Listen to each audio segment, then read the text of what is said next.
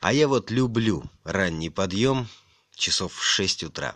Тут же появляется время для себя, которого никогда не хватает в течение дня. Можно обнаружить тишину и покой, можно, не отвлекаясь, заниматься своими делами, пока домашние спят. Это идеальное время для настройки тела, да и души тоже, на то, чтобы прожить этот день на сто процентов. Лень, нежелание рано вставать – это совсем не показатель усталости. Для меня это показатель того, что не хочется жить свою жизнь. Зачем вставать из постели? Там снова хмурое утро, метро, пробки, работа – вот обычные наши мысли.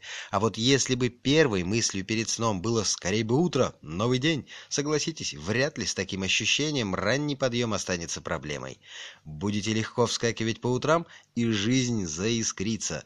Всем бодрого и доброго утра каждый день. Ваш Иван Чайка.